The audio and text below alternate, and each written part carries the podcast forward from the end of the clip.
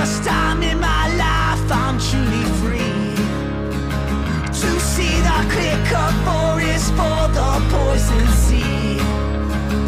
To see the waters occupy the shores of Jersey. And I feel alive. All right, welcome to another fun episode of Calfire Crackpots, possibly the last episode, Yeah, what? in case we get drafted. Oh yeah. oh yeah.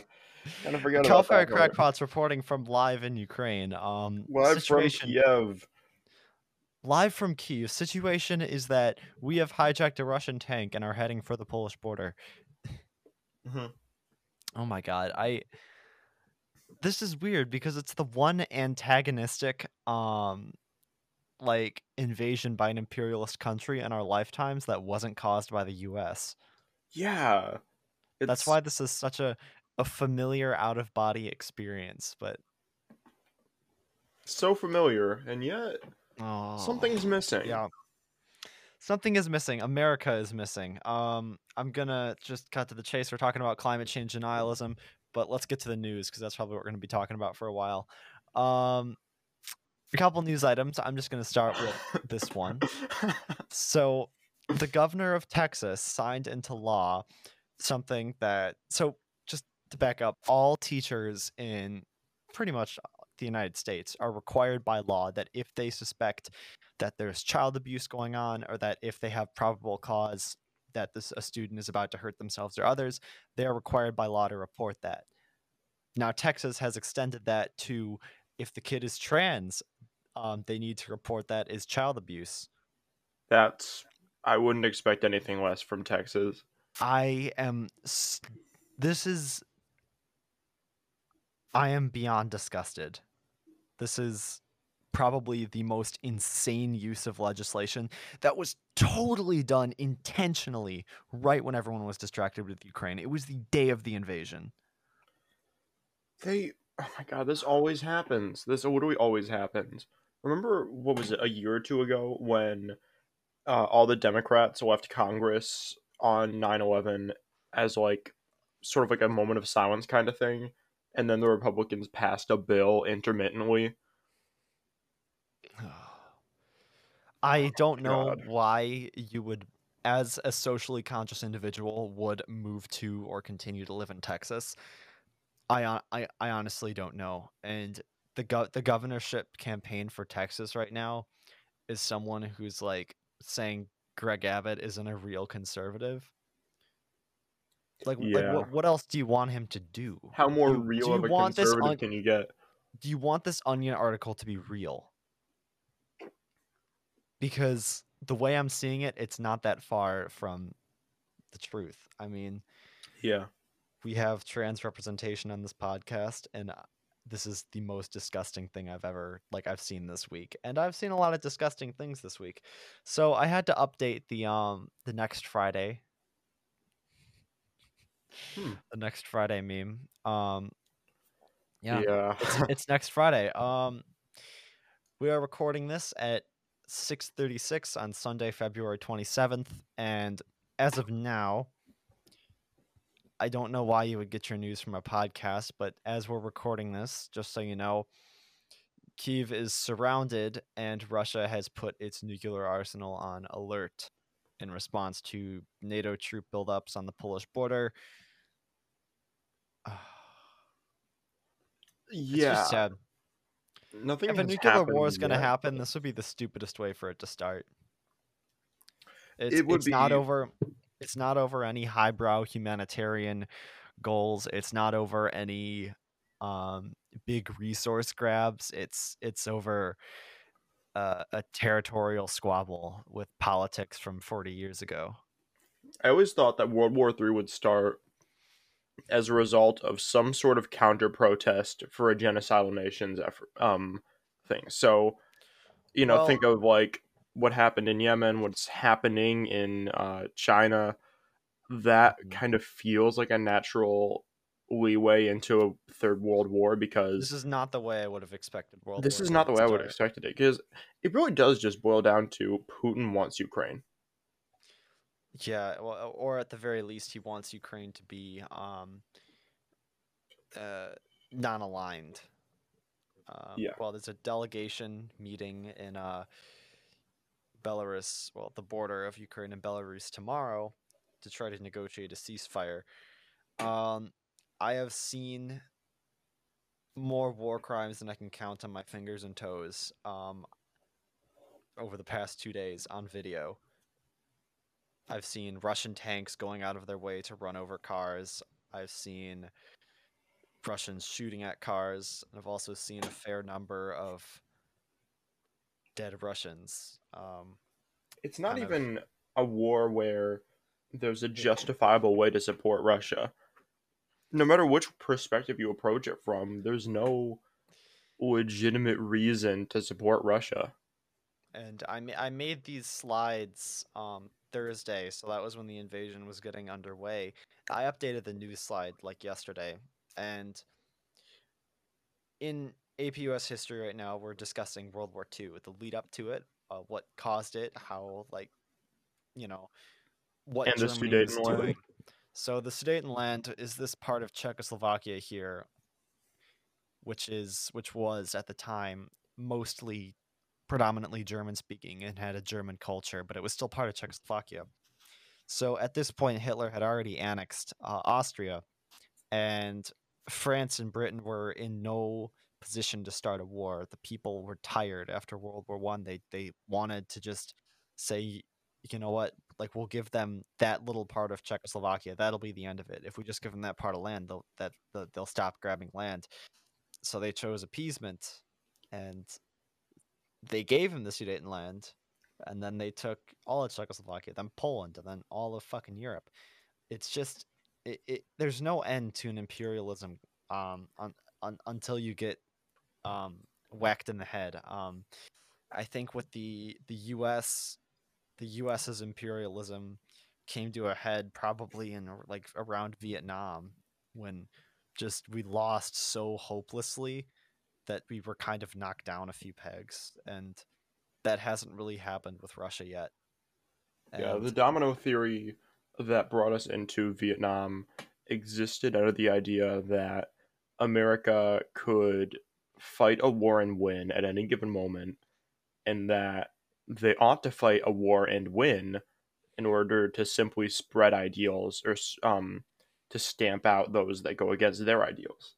And this was the the Vietnam and Korean War and all of those Cold War proxy battles were at least for something. It was for the belief that an ideology would give people in other countries a better life versus the ideology that someone else wanted to push there. I'm not going to get into the politics of communism versus capitalism. I'm just going to say that it was fought on the pretense that they were doing the right thing. Yeah, Um, and this This I don't I don't even I don't even see it. it's in this war it's fought under the pretense that going to war is the right thing which is far different than they're doing the right thing It's it's it's. I don't know what's gonna happen. I, I honestly have some predict like like, th- like I honestly usually have predictions on this, but I I don't know. if i, I had could- to I- um the way things are right now at this exact moment uh russia will probably become resource deprived as a result of most developed nations saying this won't fly russia and then following that that doesn't mean that the conflict would necessarily end but it does mean that more counter resistance would be felt So, Russia's economy is basically completely shut off. They are cut out of most of their banks are cut out of transferring money with other countries. Um, inflation in Russia is going crazy. There's runs on banks. Visa and Mastercard will no longer be accepting payments in Russia after today. Um, a lot of internet services down for them. Pornhub is down for them. Yeah, Um, and one Russian ruble is worth less than one Robux. Yeah, well, it's been like that for a while. To be fair, Yeah, It- Russia hasn't really had the best economy, but like basically they're not importing anything, they're not exporting anything. And I fully expect that the Russia intended for this to happen. Um I I there's smart there's smart boys and girls in Russian military command, and I fully expect that they they did this kind of thinking this would happen. And I don't I don't know what they have going on with China, but I know it's probably something. Yeah. Um, they, mm, I, I, this is this is just crazy. It, it's, It's- I, it's I'd, I'd beyond been following the I've been following this since December, when and I was like, one does not simply put two hundred thousand troops on a border of a country which you had a war with eight years ago without the without the intention to use them. And it's there were there were people coping saying like they were just peacekeeping. I'm like, what do you Peacekeeping what from do you have what? to, what do you have 200,000 troops on the border for? Like That's do- not what do- peacekeeping numbers. That's like those are rallying war effort numbers. and Russia and, and I think it's really funny that Russia's losing this because Yeah. they they it's in my eyes because of two reasons. One is because Russia has Russia's a big country. It has a lot of things going on. It has its economy to manage. It's got all the other wars that it's involved in. It's got to manage. This is just one facet of that. For Ukraine, this is their everything.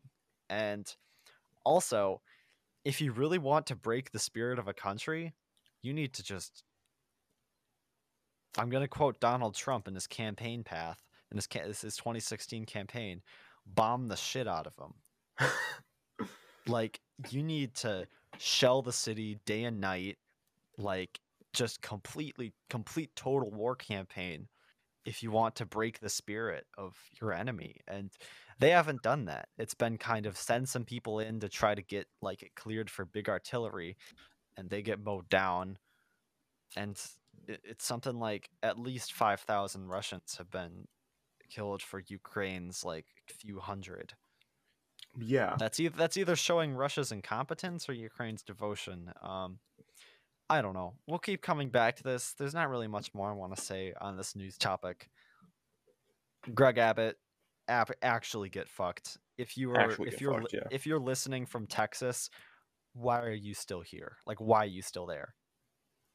I I actually want to get the opinion of someone who lives in Texas why you live in Texas. It is a terrible state with terrible policies and their only policy seems to just be making fun of other people trying to make a difference and it's your power grid basically collapsed um last year um if so i watched uh i read a lot of the investigation report of what happened now your elect- the electric grid needs to stay at 60 hertz um, otherwise really bad things happen and all like all the electric grid interconnects in North America are wired like are programmed such that if the whole grid frequency falls below 60 hertz by a certain margin, the entire grid will shut down and it takes weeks to get it back up. That was about uh, three minutes away from happening. If the frequency fell below 60 hertz for only three more minutes, um, a lot more people would have died. And what has your state done to upgrade the electric grid to protect against cold snaps that are becoming far more common? Jack shit. The issue is that they'd rather cope with this idea of perceived independence and have an arbitrarily separated power grid and go and say that the 50 year snowstorm that's happened two years in a row for another 50 years. won't happen for another Texas will be 50 dead by. years and then have the audacity to say that California sucks. Their electricity grid is bad. And it's like that. Oh, you have to wait eight. You have to wait eight hours in line for the hospital because you have public health care. Like, okay, you don't have a hospital because everything's shut off because the power grid fro- froze over. Like, Okay, at least California is experiencing the growing pains of transitioning to a um a fully uh, renewable grid, and those will those will work themselves out over time. But no, you'd rather just let your people freeze to death. Um, I just want to say, Greg Abbott talks mad shit for someone who could literally be tipped out of his wheelchair and be completely helpless. Ooh, is that the next episode of CC? Is that going to be us traveling down to Austin, finding him at a um a uh, campaign rally, and then just tipping him out of his wheelchair That would be and getting accosted Best. by state police. that would be the, the best way to get um the, to get arrested. But let's a couple more things. Let's talk draft evasion policies. What's our draft evasion policy? Uh, be gay and Canadian. Well, no, that won't work because we have a Democrat in office. Oh That's shoot, yeah, be Canadian. Yeah, the Democrat. Uh, well, no, because Canada has an extradition agreement with the U.S. be Mexican. Um, let me look up countries with extradition treaty with U.S. So that would be uh, Mexico has one. You'll have to go to to Africa. Um, all of North and South America, all of Europe. You could go to China or you could go to Russia. Ukraine doesn't Let's have see. ones, so you could go Oh. there. I- I- really, you'd have to go to Africa. Let's see what else we've got. Or you Um, probably won't even. Oh hey, the Maldives. That's nice. You- You know what? You probably wouldn't even need to go far. I'm sure just live in the woods. what do you think Um, about Nepal? I heard they're one of the happiest nations. Yeah, it's not. It's not in a good. Uh, it's not a good geographic position. Um, Cambodia. My str- my strategy, just get really fat, like just just like my 600 pound life, like mega obese. It's like sorry, I can't even hold a gun. Like Would you rather live in Belarus or shoot off two of your toes and dodge the draft? to my toes. Yeah. I, I I'd go with all of them because like I could get like prosthetic toes to help with balance and everything, and you know I could just wear closed-toed shoes all the time. There are very few things that I would wouldn't do to avoid going to Belarus. Yeah. Um, I I don't know. I don't want to kill. I don't want to die. is You that is that could- is is that such an unpatriotic notion? I don't I don't I don't want to kill people. I don't want to die. It's like we're all people, Yeah. and I'm I I I'll bet that those poor people um in Russian uniforms want to be there is just as little as the Ukrainians do fighting. It's an autocracy. Everyone's afraid of the person above them Of course. and it's just I watched this video of Putin's um senior spy, like director of like whatever spy association they have, standing up to Putin, and the, the just the fear in this man's voice and the way Putin reacted to it, I'm like, this man isn't alive anymore. Yeah. Like, in in, and if Putin's like probably one of his like cab equivalent of cabinet members was that afraid and rightly so you have an autocracy you have a dictatorship and it's uh, i don't know. I there's nothing i can even say that hasn't been said. Watch the news. This is probably going to be outdated before we even finish this uh, recording. Just watch the news. Stay safe. Um let's move on. So people. People. people. People. th- th- they're weird. Honest to God, people are sometimes the worst. dude i like on jaw on jaw all right? People are really grinding my gears. On baby. oh yes on on moving on. All right so we got we got uh climate grief. There's there's there's seven stages of grief. So you got shock so that's you're like heavens. You hear the noise you hear the news and then denial trying to avoid the inevitable so that's like saying like hell no that that ain't true. Anger you're pissed. Bargaining you're trying to like find a way out of it and then depression you're all sad. And then testing which i didn't quite understand but that's your trying to find like solutions to it and then acceptance is you Yeah, I think testing is like a more healthy version of the coping that you see before it.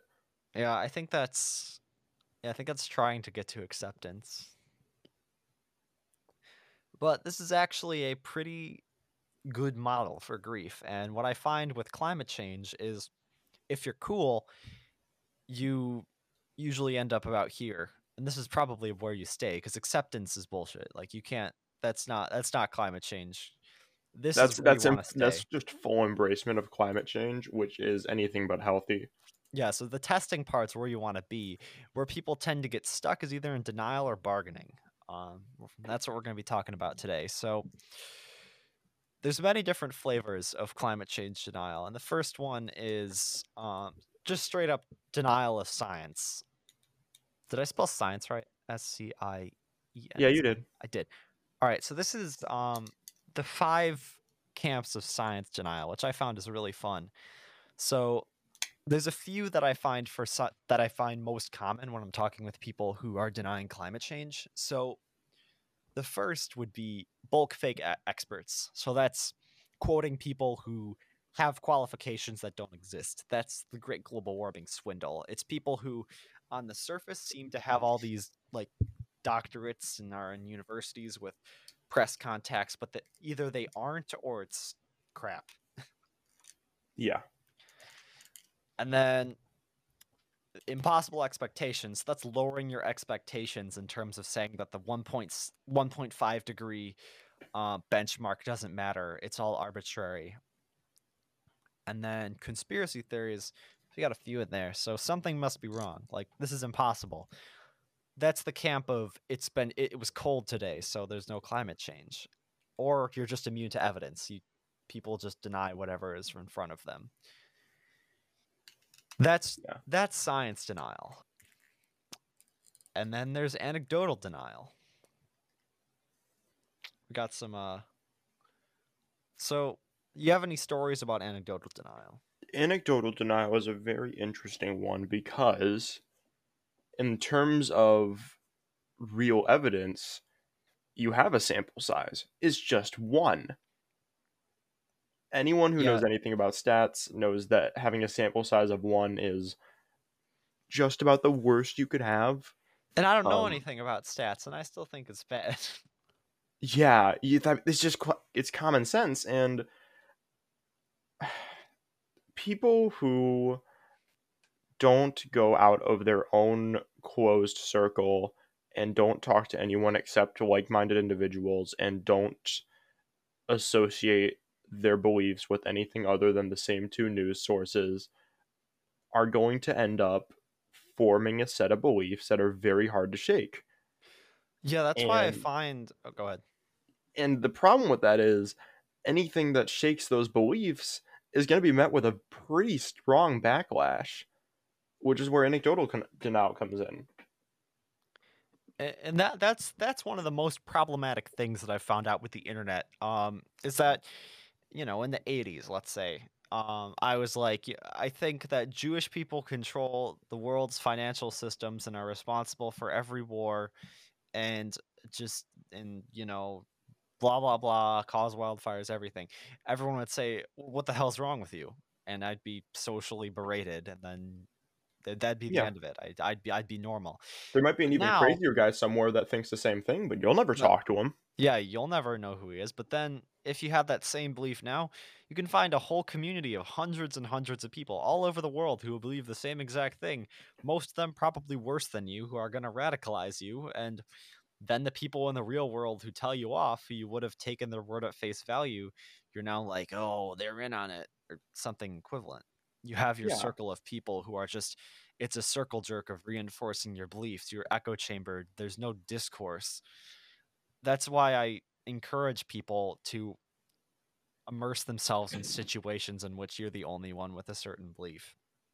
Because it'll either put a check on that belief or it'll help you to put it into perspective as to how popular it really is. Because I don't know if you've noticed this, but I found myself disagreeing with people a lot more than I agree with people on a whole host of issues.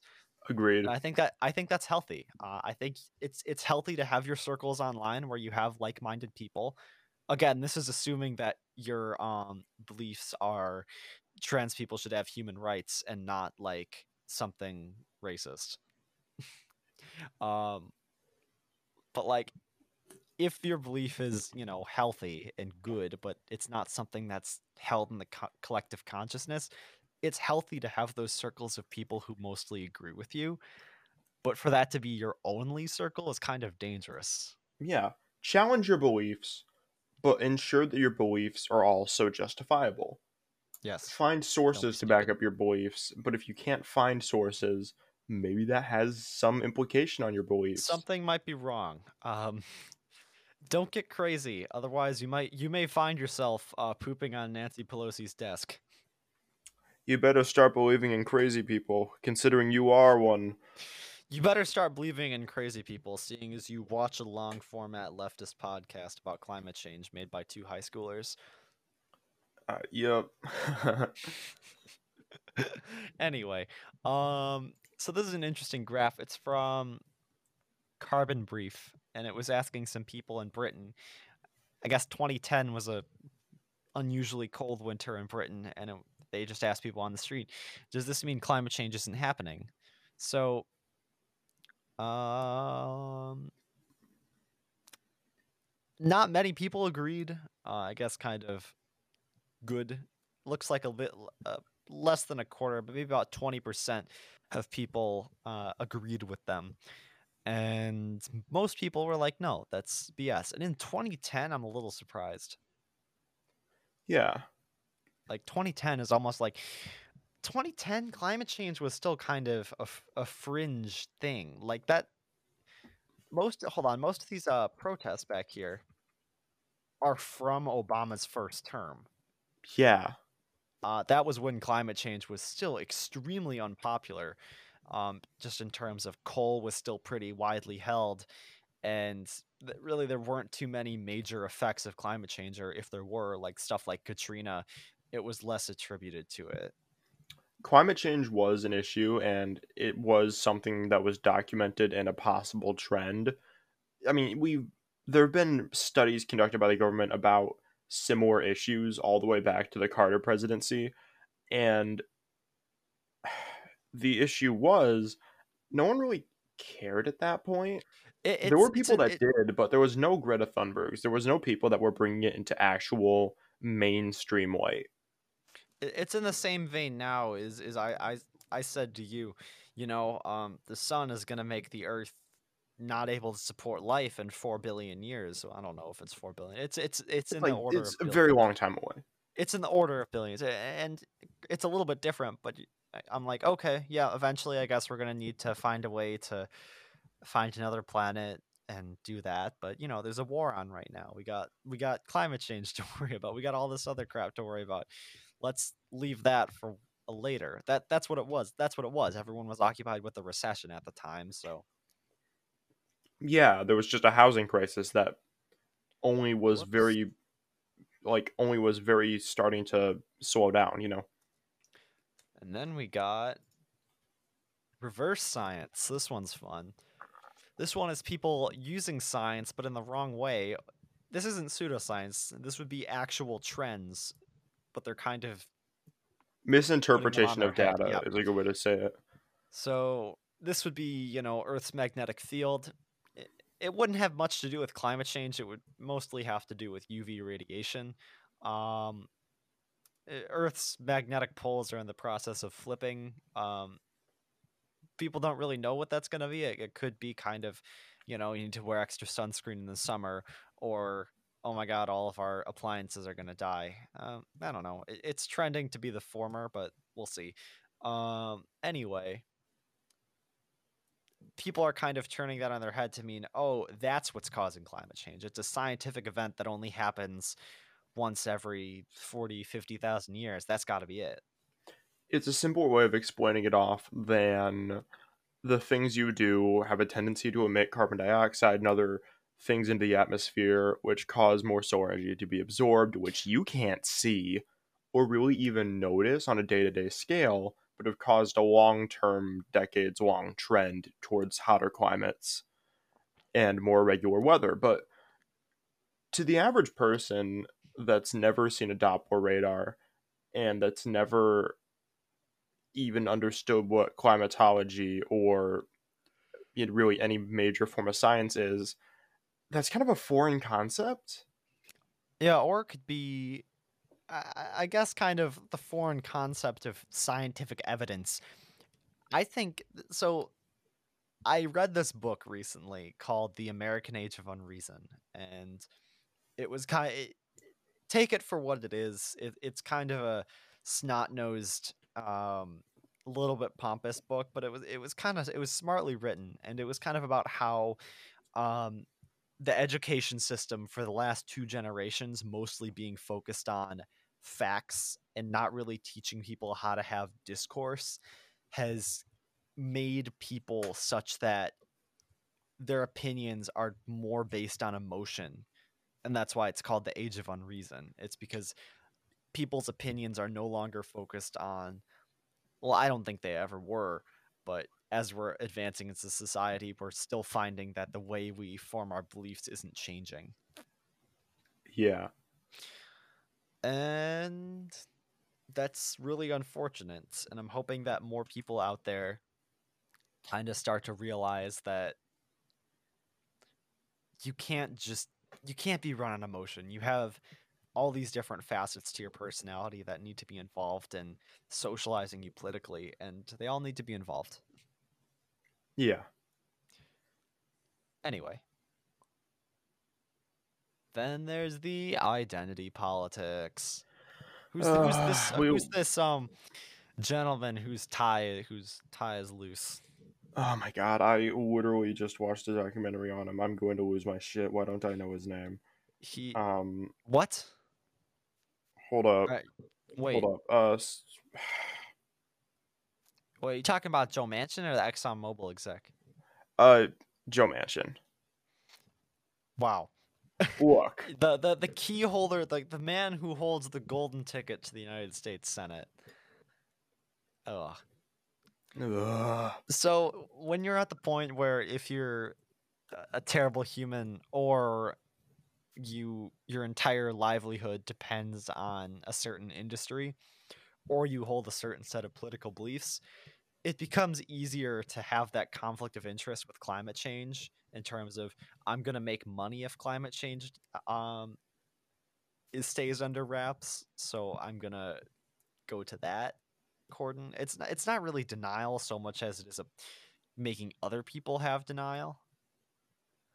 Yeah, but it's like, is climate change a more important issue than keeping our miners in their jobs and in the dirty coal mines? Well, yeah, it's because a society without coal has zero use for people who know how to operate heavy machinery.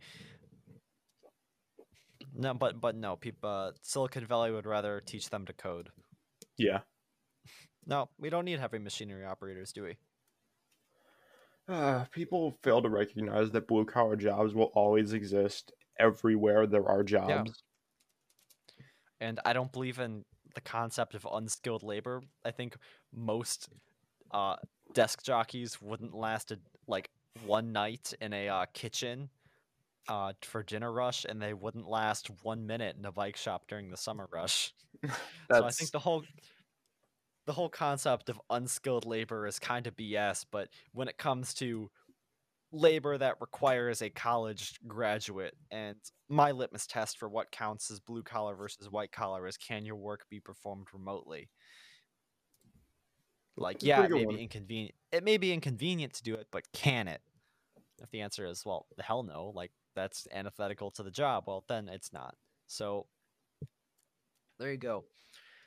And then my favorite flavor, the doomer, the fear Ugh. paralysis. That's the um, th- that's getting stuck in shock.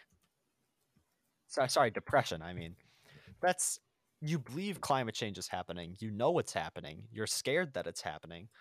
You just didn't get past the depression. You just re- you just thought there's nothing you could do, so you just want to sink into your de- like depression. You may you you know you may vote for Bernie, but you you may support Bernie, but you don't go out on election day. You don't make your voice heard. You don't you don't care. You you care, but you don't care, and that's that's probably the second most um unproductive to the climate crisis person. The first is you know your Bible thumping, climate change denying Southerner, and then this guy. yeah. It's dangerous. Don't be him. Then there's a fear of change. So change is scary. You know, Change, Change is scary. it, it's so scary. You know, it's like climate change, whether we fix it soon or fix it um, by default when we're huma- humanity likes population halves, um, is going to bring a lot of changes on society. It may bring about a socialist economic system. It may bring about a decentralized economy based on not having two hour shipping to your house. It may bring about an economy where people need like need to fix their own cars or need to make a phone last for a long day. You know, it's going to bring about so many like different changes in humanity. And a lot of people are scared of it for any number of these reasons either that they might not have a say in what that future is going to be or it's unknown it's upsetting to them or that they they fear the life that they might lose there's a lot of things going on and it's scary.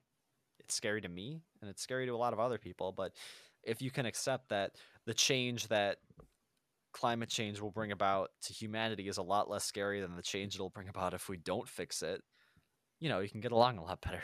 You have to you have to pick change somewhere. You ought to pick positive change. absolutely. Um and then we just have the worst one. The worst Ugh, the This is- they they want to watch the world burn literally. If if if they can make that stupid meme format with the uh the the the, the triggered liberal like owned liberal then then they'll be happy. It- they're bad. They're terrible. Um just don't engage with them. You're never going to convince them of anything. It's it's it's really unhelpful and you'll waste a lot a lot of emotional energy Yeah. but I have had the pleasure of probably convincing many people that climate change is actually a problem. I've probably about I'm going to say 50 or 60 times. And I've put together five ways, like five steps to convince someone that climate change is an issue. And this could work for pretty much anything. So, start with graphs, start with data, start with showing, you know, warming trends over time, but don't overdo it. If it's obvious that they're it's not working for them, if it's obvious that they're just denying or belittling you or saying don't try to outsmart me or something, just don't. If because if you keep doing it, it's just going to make it worse. It's not worth your time. You're radicalizing them. That's the big thing. You're radicalizing them. And then if that doesn't work, ask for their opinion. Ask what they think is happening. Ask, you know, is it do they think that it's politics? Do they think that it's um, change? Do they actually think that it's happening? Are they using reverse science? Are they using anecdotal denial? Try to figure out. You need to know their ideology better than they do. Yeah. And then you need to make them realize the continuity of change. So if they travel a lot or if they've lived in one place for their entire life, you say, hey, have you noticed that this has changed over time? Or hey, have you noticed that the ice is on the lake for less and less time every year? Even if they don't admit it, it's forcing them to look at things that have happened. This is running off the assumption that they're usually older, by the way. This is um it, it's kind of making them realize that hey, hey, this has kind of changed over time. What's up with that?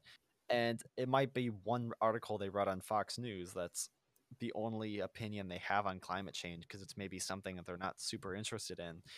You just need to make them realize that something is happening. And then this is my favorite one. It's you need to appeal to their politics.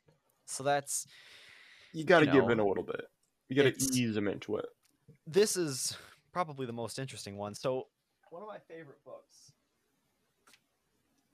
is called uh, Cooler Smarter. It's written by the Union of Concerned Scientists. It's a little older, but it's still useful. And some stuff it had in there is you should you should kind of if they're more like right wing conservative, you could say, hey, um, the transition to clean energy would help us, you know, get off foreign oil. We wouldn't have to worry about the situation in the Middle East all the time that that works a lot or it could be like you know it's our it's our duty to make a, uh world that's more equitable and sustainable and that nice to live in for our children and our grandchildren so just stuff that's like use words like duty or patriotic or you know where I'm going with this. Yeah, I know where I know where you're going with it. yeah. And then best rule, just be nice, offer an easy way out. Don't gloat. Don't say, "Well, I told you so," or "You're how could you not know this is happening?" That's just going to force people to different camps. Offer an easy way out. Don't be an asshole about it. This hasn't failed me yet. It's failed me I'm, I'm sorry, it's failed me once, but that person was just Beyond saving, yeah. Oh. ugh. So that's my that's my five steps. I guarantee it'll work most of the time. If it doesn't, you can come after me.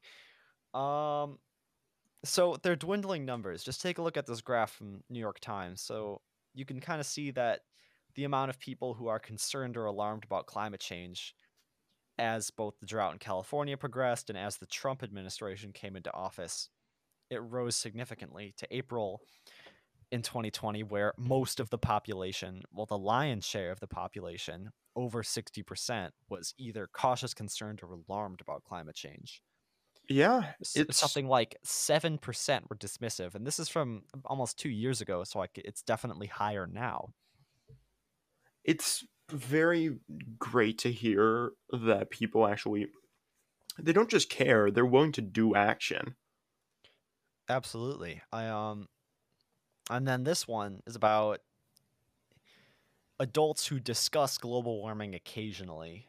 Um, this one's a little bit harder to conceptualize, but I think it's really interesting how, regardless of political stance, the further west you go, um, the more people talk about climate change. Yeah. It's it's in the western U.S. is undeniably more affected by climate change than anywhere else in the United States. So it makes sense that they're talking about it more often. And then for the rest of the United States, it, it more so just follows um, red versus blue political maps. I find it And then- interesting that there's also you can see small purple areas everywhere there's a major college. Well, everywhere there's a major city, Yeah, Ew. but I feel like like there's U of I down there, and then it's a it's a political map. there are major cities, but there are also places where you really wouldn't think the city would be big enough to make a difference, like Durham, North Carolina.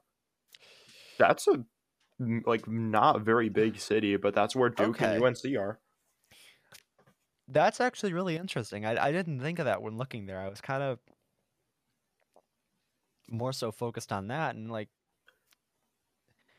Texas, you know, it's literally just Austin, and I, I don't know what's here El Paso. over there. El Paso. Isn't that kind of like a one light like city? I don't know. Is there Um, any? Uh, I, I'm just checking a map real quick. Uh, that is um. It, that's not even El Paso. It's the first kind of bend of Texas. That's Really? that's uh that's Marfa, Texas. Marfa, Texas. I would have. knew they were so environmentally conscious? Um, I don't know. There's not really reservoirs or dams. It's it's one light town. uh, huh. Okay, so Marfa, Texas, you friend of the friend of the show. Um, okay, I, I can definitely see it. There's Eau Claire, kind of here in Wisconsin. That's where a bunch of UWs are. But it's so weird how like um Montana and Idaho, t- like the most like right wing states in uh the western US are have lots of discussion about climate change because it's more pervasive. Even kind of almost regardless of um politics in the Rust Belt, which is the least affected by climate change in the country, in Chicago, Detroit, even uh, Milwaukee, there's very there's much less discussion about it. It's just a lot less pervasive in your life, and I think that's almost a better graph of how pervasive this is in your life. Yeah. I I I think it's super interesting how northern Texas, which has just been hammered by drought for almost the last 20 years continuously, still doesn't have much of a concern. And then is- it also feels like places that are more historically environmentally conscious Mhm. have like higher disposition to be talking about climate change. Like Vermont and Colorado immediately come to mind. Oh yeah. And then the places that experience it more. So like you said, the further you go west, the more experience those people have with uh, drought and extreme weather. But like some of the most Republican areas of the country, like even if they're being hit hard by drought, at least in middle America, still no discussion. But some of the most conservative areas of California, and when I say conservative area of California, yeah, it is a conservative area. Like it's not like, oh, it, it's it's California, so they're still gonna be pretty liberal. No. Having had a first-hand experience with the lovely um, residents of northern rural California, um, I can tell you, um, they they put Texas Bible thumpers to shame, Yeah. and the fact that they don't have a state legislature that supports them makes them even worse. but they talk about climate change too. Hmm, yeah. So, moral of the story: climate change denial. There's a lot of different ways about it, and especially all the stuff I was saying about trying to convince people about it. At the next holiday, give your grandparents a shot. Just see if something can be done because old people, for all of their, you know, things that they can't really do, can still do a lot in terms of they have a good amount of money and money can do a lot. So that's all for that. Next episode on Russia. Yup. Uh, you love to hear it. You I am I am I am hyped for Modern Warfare 4. That's all I'm saying. I was raised on the Modern Warfare series. I am I'm excited. Let's get some uh, Yeah. The problem is the first 3 games were on Russia too, so like, you know, it'll kind of get stale. It gets stale, but it's it's fine. Yeah, they kind of had their a field day with continuous Middle East games for all of the 2010s. So let's go back to Russia. There were some fun missions in Modern Warfare 2. God, that was such a good game. Yeah, it's it's a beautiful place, you know. Unfortunately, it's ruled by a dictator. We'll get into that, all that and more next episode. Any shout outs? Um, I'm gonna say not right now. Shout out think of anything, to really. the People's Army of Ukraine. That is a good shout out. Yes. Um, and I'm hold on. I'm just gonna check the news to see if our news segment was our is already outdated. I haven't seen any um mushroom clouds to the north, so I think we're okay. Yeah. Uh, nah, we're good for now. Well, Stay safe, everyone. Don't be an This is on your back. Don't be an The point of contention is how they act. Where you draw the line will set you free. The debate is